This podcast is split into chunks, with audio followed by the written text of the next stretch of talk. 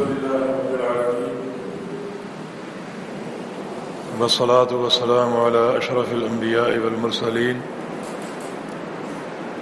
نبينا محمد وعلى آله وصحبه وأهل طاعته أجمعين.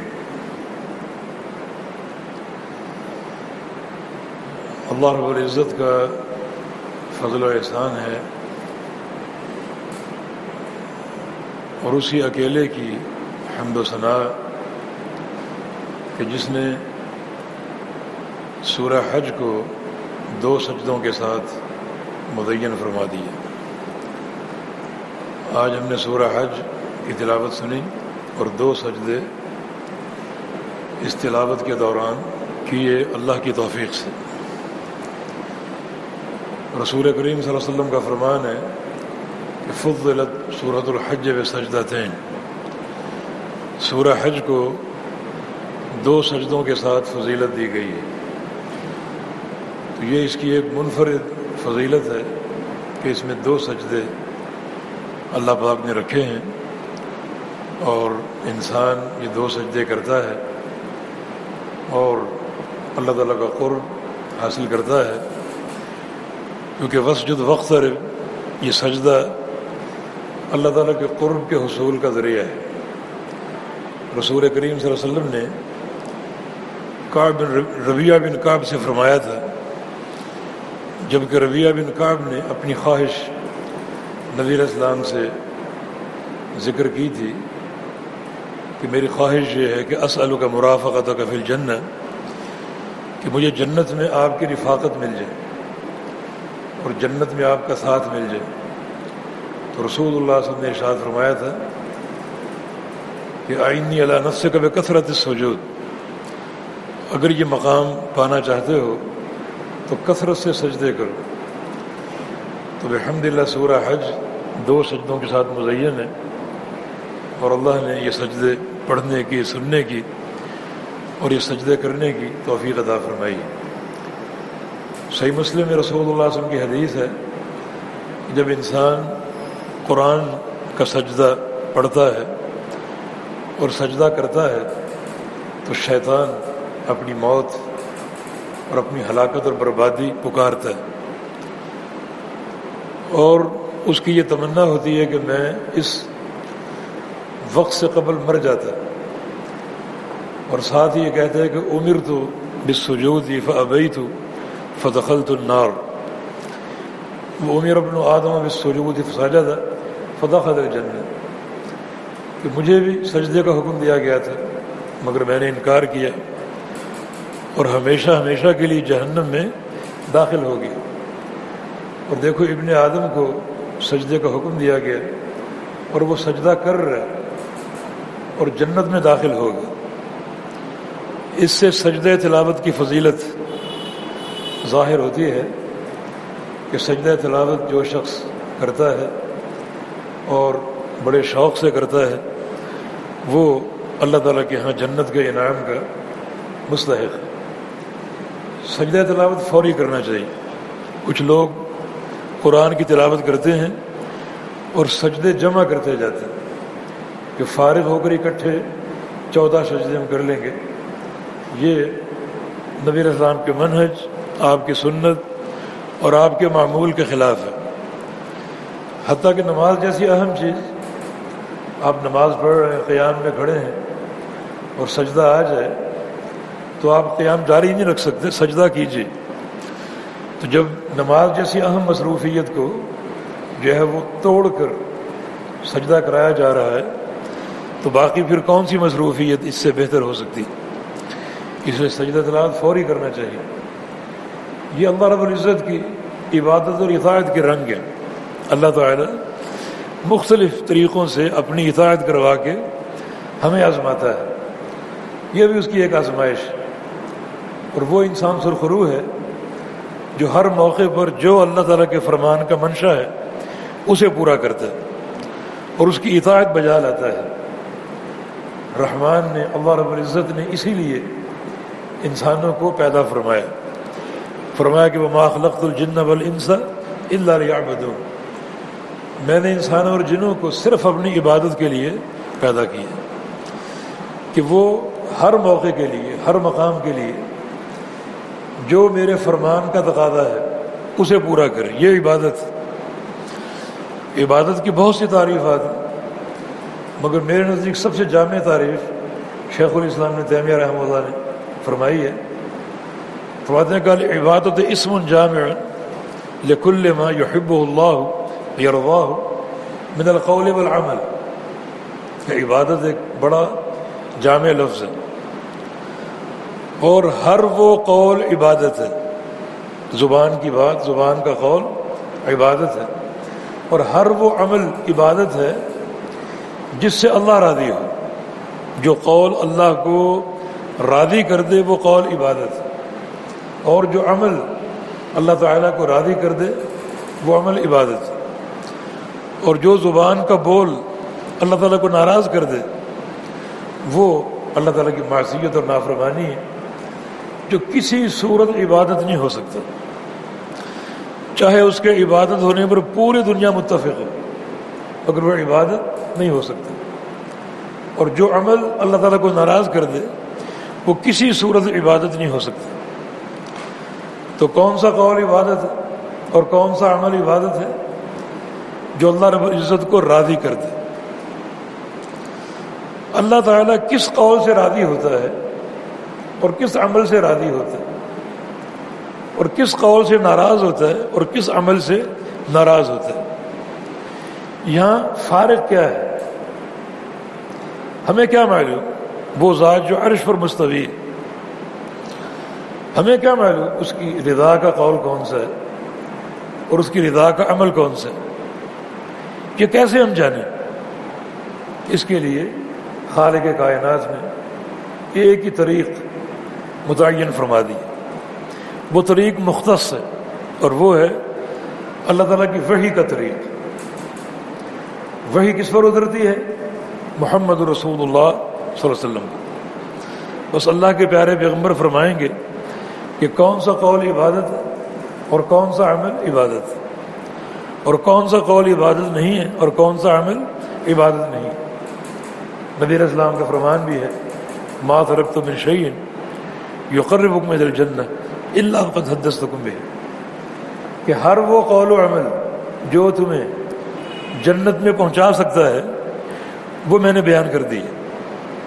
میں اس کے بیان سے فارغ ہو چکا، اور ہر وہ قول و عمل جو تمہیں جہنم سے دور کر سکتا ہے وہ بھی بیان کر چکا. تو شریعت کامل و اکمل اللہ کی رضا کا پورا پروگرام قولاً و عملاً اس شریعت کے اندر موجود ہے، اللہ تعالیٰ کی وحی کے اندر موجود ہے.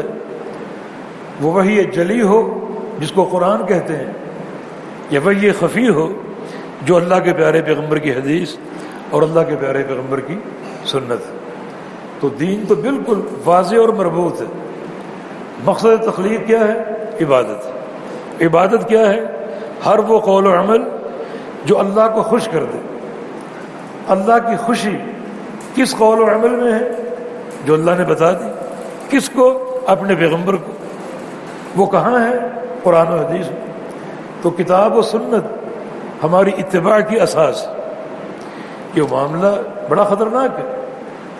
دیکھیں، مرضی کا قول یا مرضی کا عمل اللہ رب العزت کی ایسی ناراضگی پر منتج ہو سکتا ہے جس کا انسان تصور نہیں کر سکتا. نبی علیہ السلام کی حدیث ہے کہ ان العبد لیتکلم بکلمۃ لا یلقی لہا بالا، ایک شخص اپنی زبان سے ایک بات کہتا ہے، ایک قول اپنی زبان سے کہا، ایک بول اپنی زبان سے بولا، اور اس کو اس کی پرواہ نہیں ہوتی، توجہ بھی نہیں ہوتی. زبان سے ایک بات کہہ دی اور بھول گیا. فرمایا کہ یلقی اللہ علیہ ساختہ الی یوم یلقاہ، اللہ تعالیٰ اس ایک بول سے ناراض ہو جاتا ہے، اور ناراض ہو کر اس بندے پر اپنی لعنتیں، پھٹکاریں اور ناراضگیاں اتارنا شروع کرتا ہے. لعنتیں بھیجتا رہتا ہے، اپنی ناراضگی اتارتا رہتا ہے. اور کب تک اتارتا رہے گا؟ تو 2-4 سال نہیں، دو چار صدیاں نہیں بلکہ الی یوم یلقاہ، اس وقت تک جب تک بندہ اپنے رب سے ملاقات نہیں کر لیتا، یعنی قیامت تک وہ ملعون ہے۔ وجہ زبان کا ایک بول، ایک بول۔ امام بخاری رحمۃ اللہ علیہ نے صحیح بخاری میں ایک باب قائم کیا، العلم قبل القول والعمل، ہر قول و عمل سے پہلے علم ہے۔ کوئی بات آپ کرنا چاہو اس بات کا پہلے علم حاصل کرو کہ یہ بات کرنی بھی چاہیے یا نہیں کرنی چاہیے۔ دیکھیں نا، آپ نے بات کہہ دی، اللہ ناراض ہو گیا، اور اس ناراضگی کی سزا کیا ہے؟ قیامت تک کے لیے اللہ تعالیٰ کی پھٹکاریں اور لعنتیں برس رہی۔ تو العلم قبل القول والعمل، ہر قول سے پہلے، ہر عمل سے پہلے علم ہے۔ کوئی بات کرنا چاہو اس بات کو تولو شریعت کی میزان پر، جو کہ کتاب و سنت۔ کوئی عمل کرنا چاہو اس عمل کو تولو شریعت کی میزان پر، جو کہ کتاب و سنت۔ امام سفیان ابن عیینہ رحمہ اللہ بہت چوٹی کے محدث تھے، بہت بڑے محدث، میرا خیال ہر ورقے پر صحیح بخاری کے ہر صفحے پر ان کی ایک حدیث موجود ہے، بڑی چوٹی کے محدث۔ ان کا ایک قول ہے، المیزان الاکبر ہوا رسول اللہ صلی اللہ علیہ وسلم، کہ سب سے بڑی میزان، ترازو، محمد الرسول اللہ صلی اللہ علیہ وسلم، علیہ تعرض الاعمال، اس میزان پر سارے عمل پیش کیے جائیں گے، کوئی قول ہو عمل ہو، اس میزان پر پیش کر کے تولے جائیں گے۔ وہ عمل میرا ہو، میرے باپ دادا کا ہو، میری قوم برادری کا ہو، میرے شیخ کا ہو، کسی صحابی کا ہو، تابعی کا ہو، یا کسی امام کا ہو، اس میزان پہ رکھ کے تولا جائے گا۔ فما وافقہ فہو الحق وما خالفہ فہو الباطل، جو قول و عمل اس میزان کے مطابق ہے وہ حق ہے، اور جو اس میزان کے خلاف ہے وہ باطل ہے۔ وہ قول کسی کا بھی ہو، وہ عمل کسی کا بھی ہو، اور اگر آپ اس میزان پر تولنے کے باوجود اس قول کے تعصب میں مبتلا ہو، یہ تو میرے باپ دادا کی بات میں نہیں چھوڑ سکتا، میری برادری کی رسم میں نہیں چھوڑ سکتا، حالانکہ میزان میں آپ تول چکے ہیں اور میزان آپ کو بتا چکا ہے کہ یہ قول و عمل اس میزان میں فٹ نہیں آ رہا، انفٹ ہے، پھر بھی آپ اپنے برادری، اپنے باپ دادا، اپنے پیر و مرشد، اپنے وڈیر اور امام کے قول کو نہیں چھوڑ رہے۔ تو یہ وہ عصبیت ہے جو کہ جاہلیت کی رمز تھی، اور جاہلیت کے امور کفر، جاہلیت کے امور کفر، یہ عصبیت امور جاہلیت میں سے جو کہ کفر قرار دیا گیا ہے۔ یہ شریعت کا معاملہ بڑا حساس ہے،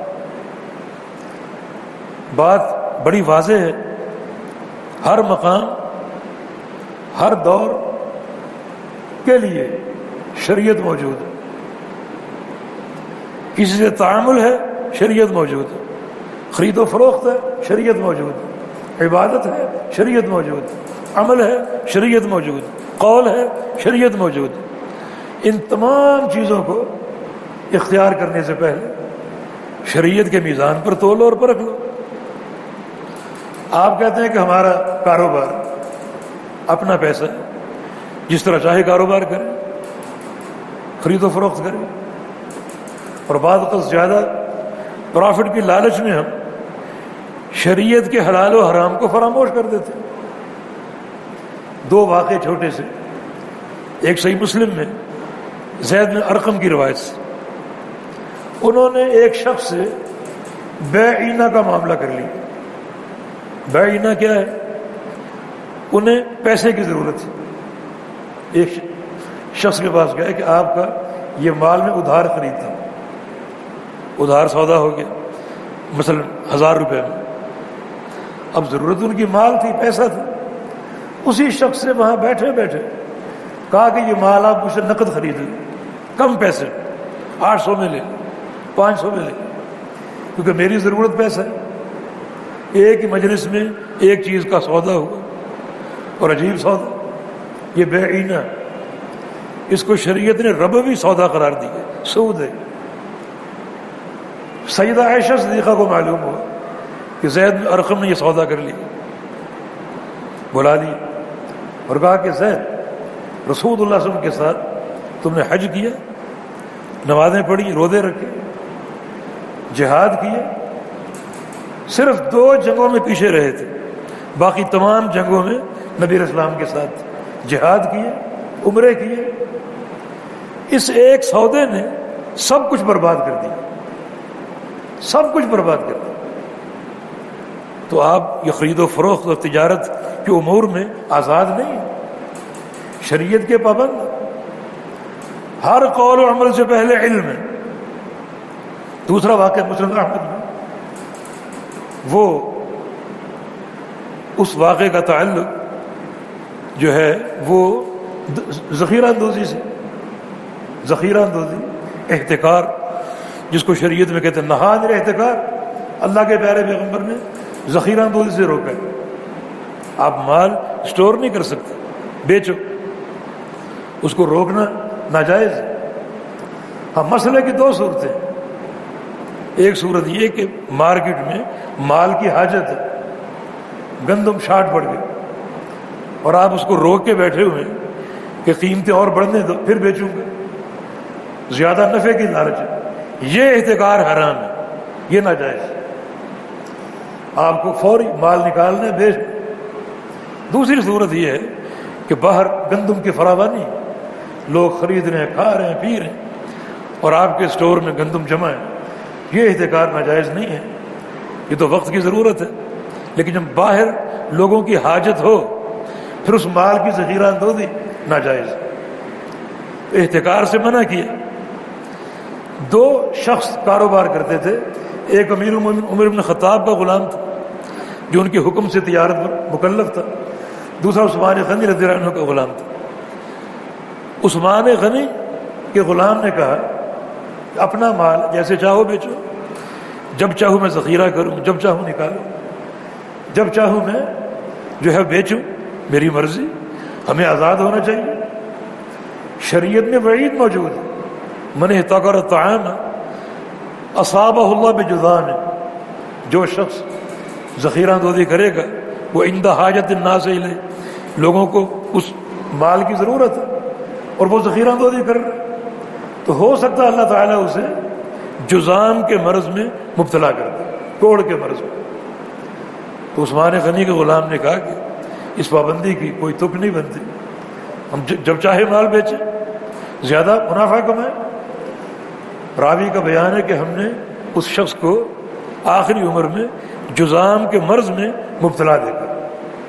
تو دنیا میں صلاح مل سکتی، آخرت کی تو ہے ہی ہے. تو تجارت ہو، لین دین ہو، عبادت ہو، قول ہو، عمل ہو، تمام امور میں برہان اور معیار شریعت ہے، کتاب و سنت. العلم قبل القول والعمل، ہر قول و عمل سے پہلے علم ہے. کوئی بات کرنا چاہو تو اس کو تولو شریعت کی میزان پر، کوئی عمل کرنا چاہو تو اس کو تولو شریعت کی میزان پر.